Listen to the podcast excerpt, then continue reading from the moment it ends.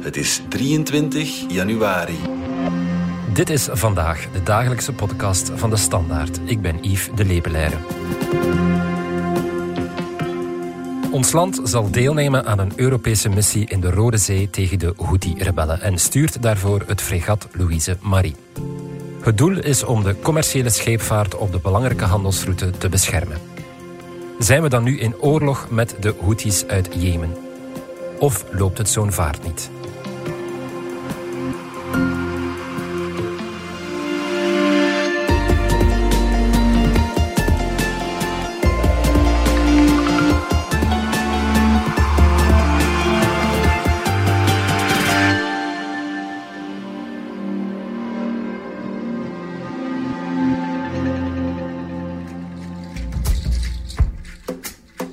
We zien vandaag dat uh, koopvaardijschepen die door de Rode Zee varen, dat die aangevallen worden. Dat brengt die bemanning in, uh, in gevaar. Dat begint ook een zwaar economisch impact hebben in ons land. Bedrijven zoals Volvo Cars in Gent hebben al een paar dagen moeten sluiten omdat uh, ja, hun toelevering in gevaar gebracht wordt. dat gaat over schepen, soms kan het ook over Belgische schepen gaan. Ons land is een maritieme natie. Het is logisch dat wij ervoor zorgen dat schepen die eigenlijk absoluut niets met het conflict in het Midden-Oosten te maken hebben, dat die niet zomaar aangevallen kunnen worden. Onze missie is een beschermende missie. Dus we gaan vooral ervoor zorgen dat onze schepen beschermd zijn. Jorn de Kok van onze buitenlandredactie. Dat was eh, premier Alexander De Croo. Vrijdag besliste onze regering om deel te nemen aan de Europese operatie tegen de Houthi-rebellen. Zullen we eerst even recapituleren, Jorn? Wat is er aan de hand in de Rode Zee? Wel, wat zich daar afspeelt is eigenlijk uh, ja, iets in de marge van het uh, conflict in Gaza. De Houthi-rebellen in Jemen, uh, die maken eigenlijk van deze situatie in Gaza gebruik om ook een punt te maken. En zij zitten daar toevallig aan de Rode Zee, waar een groot deel van de wereldhandel doorvaart. Uh mhm. -huh. Dus met eigenlijk relatief beperkte middelen creëren zij daar plots een probleem dat we voelen tot in Volvo in Gent en Tesla in Berlijn. Volgens Duitse cijfers uh, leidt de wereldhandel daar nu al 1,3% schade door. er wordt gezegd 40% minder verkeer door die Rode Zee. Um, dus het is niet zo dat daar nu een open oorlog woedt of dat mhm. er elke dag schepen worden gekelderd. Dus het is geen massaal spel zeeslag dat bezig is. Uh, maar het aantal incidenten houdt maar aan sinds november, sinds de Houthis daarmee begonnen. Uh, de Amerikanen en de Britten zijn intussen Houthi-doelwitten beginnen te bombarderen aan de kust. Dus je hebt het gevoel van die situatie was al slecht en ze escaleert steeds meer. Het is geen uh, zeeslag, zeg je, Jor, maar die Houthi-rebellen ja, gebruiken toch zwaar geschut, raketten en zo. En de Amerikanen zijn er als reactie toch ook zwaar ingevlogen, hè? Ja, dus de Houthis hebben een heel arsenaal. Ze schieten anti-scheepsraketten af. Eh, ze hebben al een schip geënterd via een helikopter.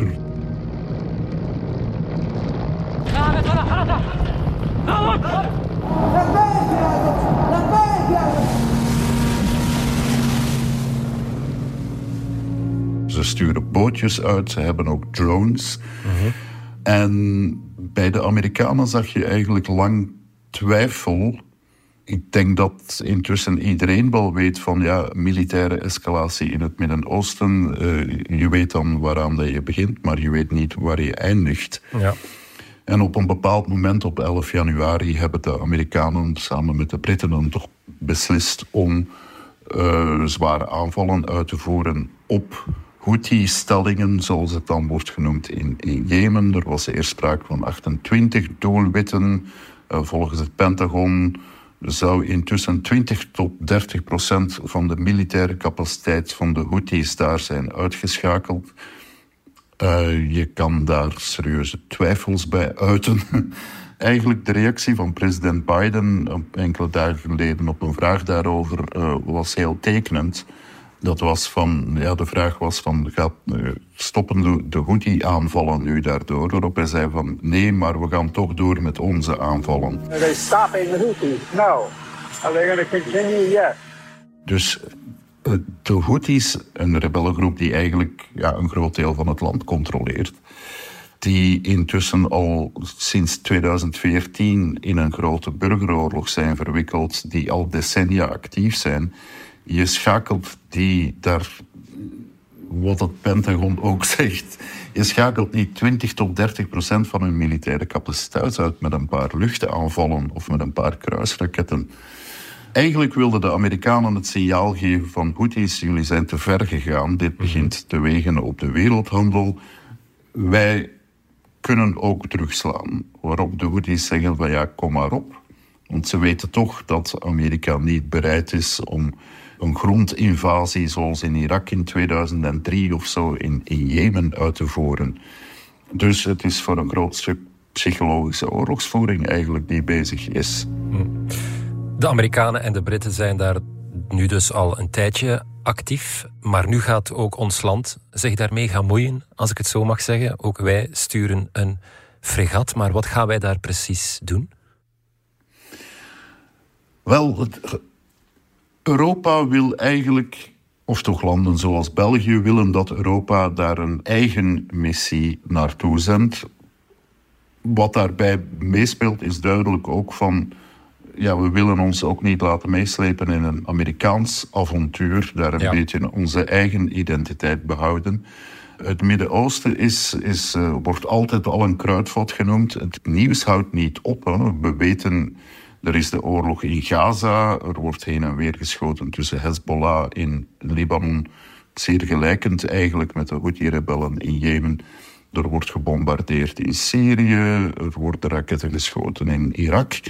En eigenlijk weten we op dit moment nog niet of er niet over twee weken of Israël geen invasie in Libanon begint bijvoorbeeld. Dus dit hele ding kan nog enorm escaleren. Gaza is verschrikkelijk. Wel, het kan allemaal nog veel erger. En het is op dit moment niet uitgesloten dat het nog veel, veel erger wordt. Dus in die context proberen België en bij uitbreiding Europa dan toch iets te doen eigenlijk om die situatie daar te kalmeren. Of militaire middelen daar dan het beste middel voor zijn. Dat is dan nog een, een andere vraag natuurlijk, maar... Ja, maar het is een missie die dus meer defensief van aard is in vergelijking met de Amerikaanse aanwezigheid. Wel, wij gaan geen F-16's uh, Jemen laten bombarderen. Dus dat is wat, denk ik, bedoeld wordt van een missie die defensief van aard is. Voor de rest ja, hoor ik dat graag. Uh, als je oorlogswapens uitstuurt, dan als een Houthi-bootje jou aanvalt, ja, dan kan je zeggen van ik heb ze uit het water geschoten en het was defensief van aard. Maar je zit natuurlijk wel in een militaire context. Dus er wordt er een beetje gegoocheld met woorden, heb ik de indruk. Uh, de bedoeling is in elk geval om dus die uh, koopvaardijhandel door die Rode Zee, om die beter te beschermen. Uh, maar er zijn ook nog veel vragen open. Eén Belgisch schip gaat natuurlijk het verschil niet uitmaken. Daarvoor heb je een team nodig van verschillende schepen uit verschillende landen. Uh, maar daar wordt dus op dit moment ijverig aan gewerkt om dat op poten te zetten. Maar blijkbaar kunnen we de Louise Marie wel snel inzetten, want het was toch de bedoeling dat dat schip al naar die regio zou gaan hè, voor een andere opdracht. Wel, voor eigenlijk een zeer gelijkende opdracht. Dus mm Louise Marie was eigenlijk bedoeld voor de Europese missie in de straat van Hormuz. Dat is de Perzische Golf aan de andere kant van het uh, Arabische schiereiland. Waar je eigenlijk met dezelfde kwestie zit. Daar is het Iran zelf, laten we maar zeggen de patroon ook van de Houthi-rebellen, mhm. die daar al jarenlang ook geregeld een schip kaapt of beschiet. Daar is sinds 2020 loopt die Europese missie daar al. Daar liggen ook tal van Amerikaanse oorlogsbodems. En het is eigenlijk dat scenario dat van Iran in die Perzische Golf ook aanvallen met kleine patrouillebootjes af en toe een drone lanceren of een anti-scheepsraket die de Houthis kopiëren in de Rode Zee. Toen Louise Marie was dus, ging dus al naar de straat van Hormuz. Wel moet daarvoor door het Suezkanaal en de Rode Zee. Dus bedoeling is om zowel op de heen- en de terugweg dan deel uit te maken van die nieuwe EU-missie ook in de Rode Zee. Toen uh, bekend raakte dat we de Louise Marie uh, gaan sturen, kwam meteen de opmerking dat is al een oud schip. Wat kan het daar eigenlijk nog uitrichten? Laten we eerst even luisteren naar wat oud-admiraal Wim Robberecht daarover zei op Radio 1. Wapensystemen, sensoren worden ook aangepast gedurende de levensloop van een schip. Dus zeggen dat het schip vandaag enkel oud is en daardoor niet meer capabel zou zijn, is eigenlijk een flagrante fout. Uh, het schip is multifunctioneel. Het kan dus dienen voor heel veel opdrachten, zowel piraterij, wapenembargo's, controle, mensenhandel, drugstrafiek of de vrije scheepvaartbelangen. En daarvoor, als je maar een kleine marine hebt, moet je zorgen dat je niet één dedicated schip hebt die enkel air defense aan kan, maar dat multifunctioneel inzetbaar is, wat hier het geval is in België.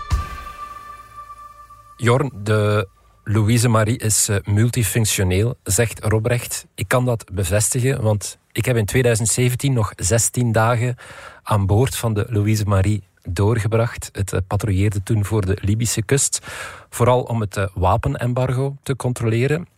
Maar onderweg moest het ook bootvluchtelingen redden. En ik denk aansluitend heeft het ook nog een militaire oefening gedaan. Maar ja, het is en blijft toch vooral een oorlogsschip met een kanon, kleiner afweergeschut, torpedo's, een gevechtshelikopter. Ik bedoel, als we naar de Rode Zee gaan, ja, dan moeten we ook wel bereid zijn om oorlog te voeren. Zijn wij daar klaar voor?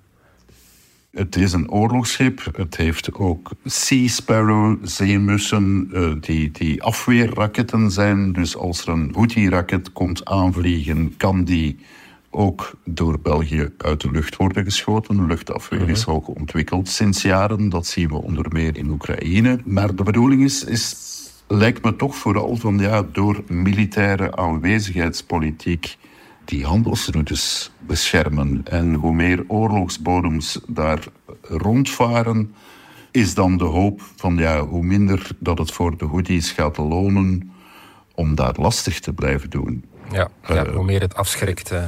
Ja. Nu, het feit blijft van ja, uiteindelijk gaat het om symptoombestrijding. De Houthis hebben die oorlog in Gaza eigenlijk gebruikt als middel om zichzelf in de regio en nu zelfs op het wereldtoneel te tonen. Ze hopen daar -hmm. vruchten van te plukken. we zouden met hen moeten praten. Wat met internationale hulp voor Jemen enzovoort. Dus de hoofdopdracht zou eigenlijk moeten zijn om de angel uit het hele dossier te halen, en dat is de Gaza-oorlog. Maar daar schieten we niet op, want ja. dat is volledig in Israëlische handen. Wat natuurlijk ook die stugheid van de Houthis verklaart. Houthis of Iran zeggen van ja, maar jullie, Europa en de Verenigde Staten, jullie zijn bondgenoten van Israël. Waarom doen jullie Israël niet stoppen uh, in Gaza? En dat is natuurlijk een vraag waarop dat we eigenlijk geen goed antwoord hebben. Dus van Houthi-zijde is dat van, ja, zij kunnen gerust wat raketten missen. Zij kunnen ook, om het cynisch te zeggen, zij kunnen gerust wat volk missen. Ze zijn al sinds 2014 in oorlog. Oorlog is voor hen niet nieuw. Terwijl wij willen vooral de boel daar doen deescaleren, doen kalmeren. Mm. Straks gaan we daar nog op door, maar eerst gaan we er even uit voor reclame. Gaat in het begin van het nieuwe jaar jouw autohart ook altijd sneller kloppen? Je wil gaan kiezen en de beste deals niet uit het oog verliezen? Kom dan naar een van de 35 Hedin Automotive Showrooms en ontdek al onze vertrouwde, maar ook onze verrassend nieuwe merken tijdens de Hedin Autofest maanden. Al onze merken geven u onvoorwaardelijk de allerbeste voorwaarden.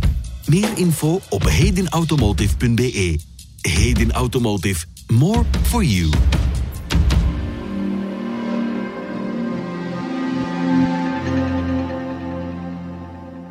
Jorn, terug naar jou. Je had het daar net al over de stugheid van de Houthi-rebellen. Ja, zij staan nu wel tegenover een enorme militaire overmacht van het Westen. Betekent dat dat zij niet anders kunnen dan verliezen of mispakken we ons daaraan? Wel, zo zien zij het in elk geval niet. Precies omdat ze weten dat het Westen, ook de Verenigde Staten, niet eh, zich volledig in Jemen wil engageren. Met een grondoperatie, met zeer intensieve luchtaanvallen, noem maar op. Ehm, we spreken over Houthi-rebellen, maar dat is dus wel een politieke en militaire macht die intussen al negen jaar lang de plak zwaait in de hoofdstad van Jemen. Jemen is een land met meer dan 30 miljoen inwoners. De, de Houthis controleren niet 70% van het grondgebied, maar wel eigenlijk 70% van de bevolking. Dus dat is eigenlijk een staat binnen een staat. En ze hebben getoond dat ze militair, ook met steun van Iran, een zeer geduchte tegenstander zijn. In 2015 besloten Saudi-Arabië en de Verenigde Arabische Emiraten, allebei met enorm modern, duur Amerikaans wapentuig, om die Houthis een lesje te leren. Wel, ze zijn bij wijze van spreken een beetje met de staart tussen de benen moeten afdruipen. Mhm. Eh, daar komt het op neer. Dus de Houthis vechten in eigen land, zijn gehard uh, door vele jaren oorlog en weten dat ze tegenover een tegenstander staan die het eigenlijk niet echt meent.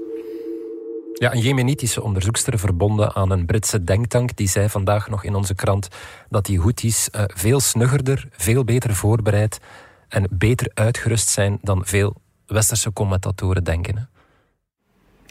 Um, ik ben het daarmee eens. Voor ons zijn die Houthi-rebellen precies een beetje een nieuw gegeven, maar eigenlijk mhm. kan je ze tot op zekere hoogte vergelijken met de Taliban in Afghanistan. Oh ook vanuit de provincie, de hoofdstad uh, overgenomen, ook met een religieus-conservatieve agenda, zonder dan uh, meteen globaal jihadist te willen zijn. En uiteindelijk lijken ze eerst wat een, beetje uh, vreemde snuiters, maar het blijkt dat ze een eind meer vastberaden zijn dan zoals de Amerikanen en ook Europa in Afghanistan hebben moeten vaststellen van hoe vecht je tegen zo'n tegenstander, zeker als je eigenlijk niet echt in een massale eindeloze oorlog wil verwikkeld geraken. Dus uh, de bedoeling van vooral de VS is nu duidelijk van ja, die scheepvaart door de Rode Zee, dat moet terug vlot verlopen. Misschien kunnen de Houthis daar op een dag aan toegeven, maar dan nog controleert ze de rest van Jemen en ze kunnen op eender welk ander moment opnieuw beslissen om een scheepsraket, een anti-scheepsraket op een, uh, op, op een koopvaardijschip af te vuren.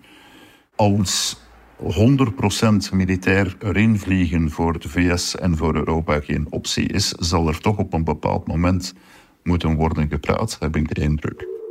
Ja, Jorn, als ik jou zo bezig hoor, dan zouden we beter niet meer spreken over Houthi-rebellen, denk ik. Uh, het klinkt misschien iets te sympathiek voor een groep die een staat binnen een staat vormt en het al jaren gewoon is om oorlog te voeren. Eh, ja, dat is een beetje het vreemde aan die naam. Die is blijven plakken, terwijl hun beweging heet officieel Ansar Allah. Dat is, zijn de getrouwen van God. Dat klinkt al een stuk minder sympathiek dan Houthi-rebellen. Op dit moment is het zo dat bij de bevolking in het Midden-Oosten, anders dan bij het leiderschap in Saudi-Arabië of de Arabische Emiraten, ja, die, die Houthis een beetje worden gezien als. Uh,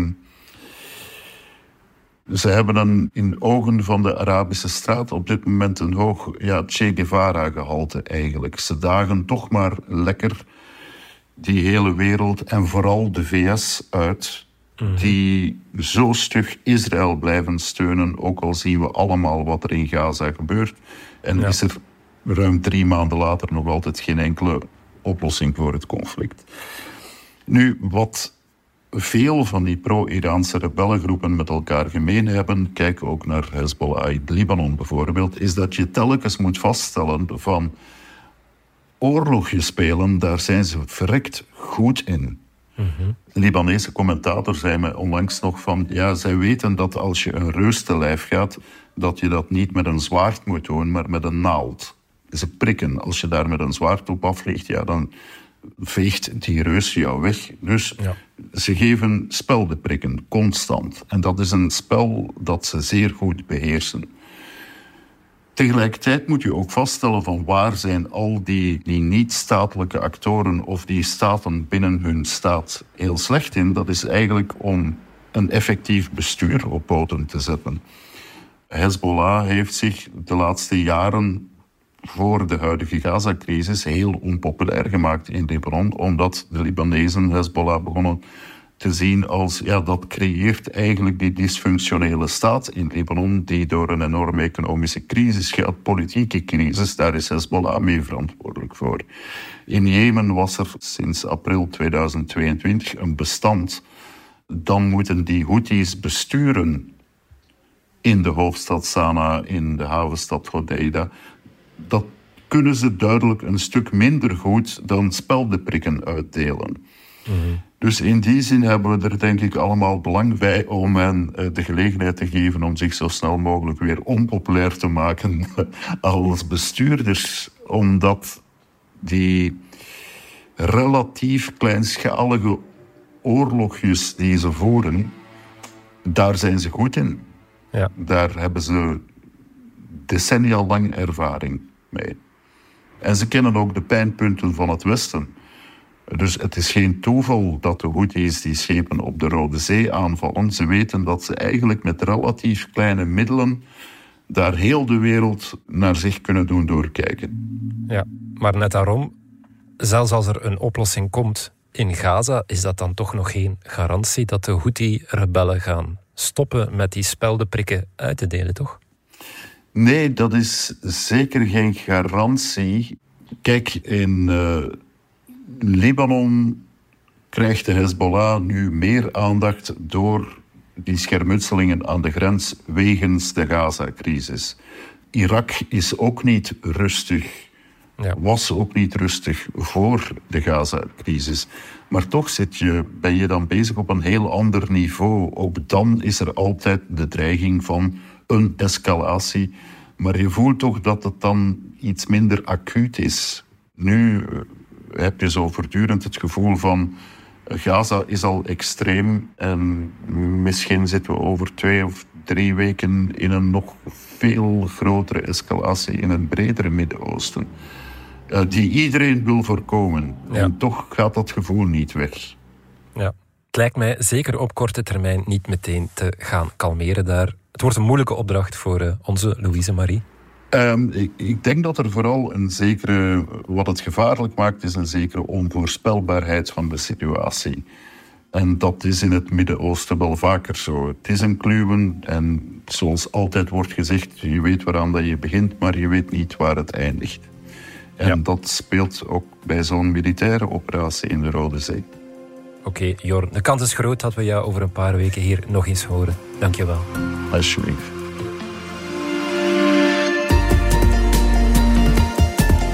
Dit was vandaag de dagelijkse podcast van De Standaard. Bedankt voor het luisteren. Volg ons op Spotify, Apple Podcast of eender welk ander podcastplatform. In onze gratis FDS podcast kan je niet alleen ons werk beluisteren, maar ook de beste podcasttips terugvinden. Alle credits van de podcast die je net hoorde vind je op standaard.be-podcast. Reageren kan via podcast.standaard.be.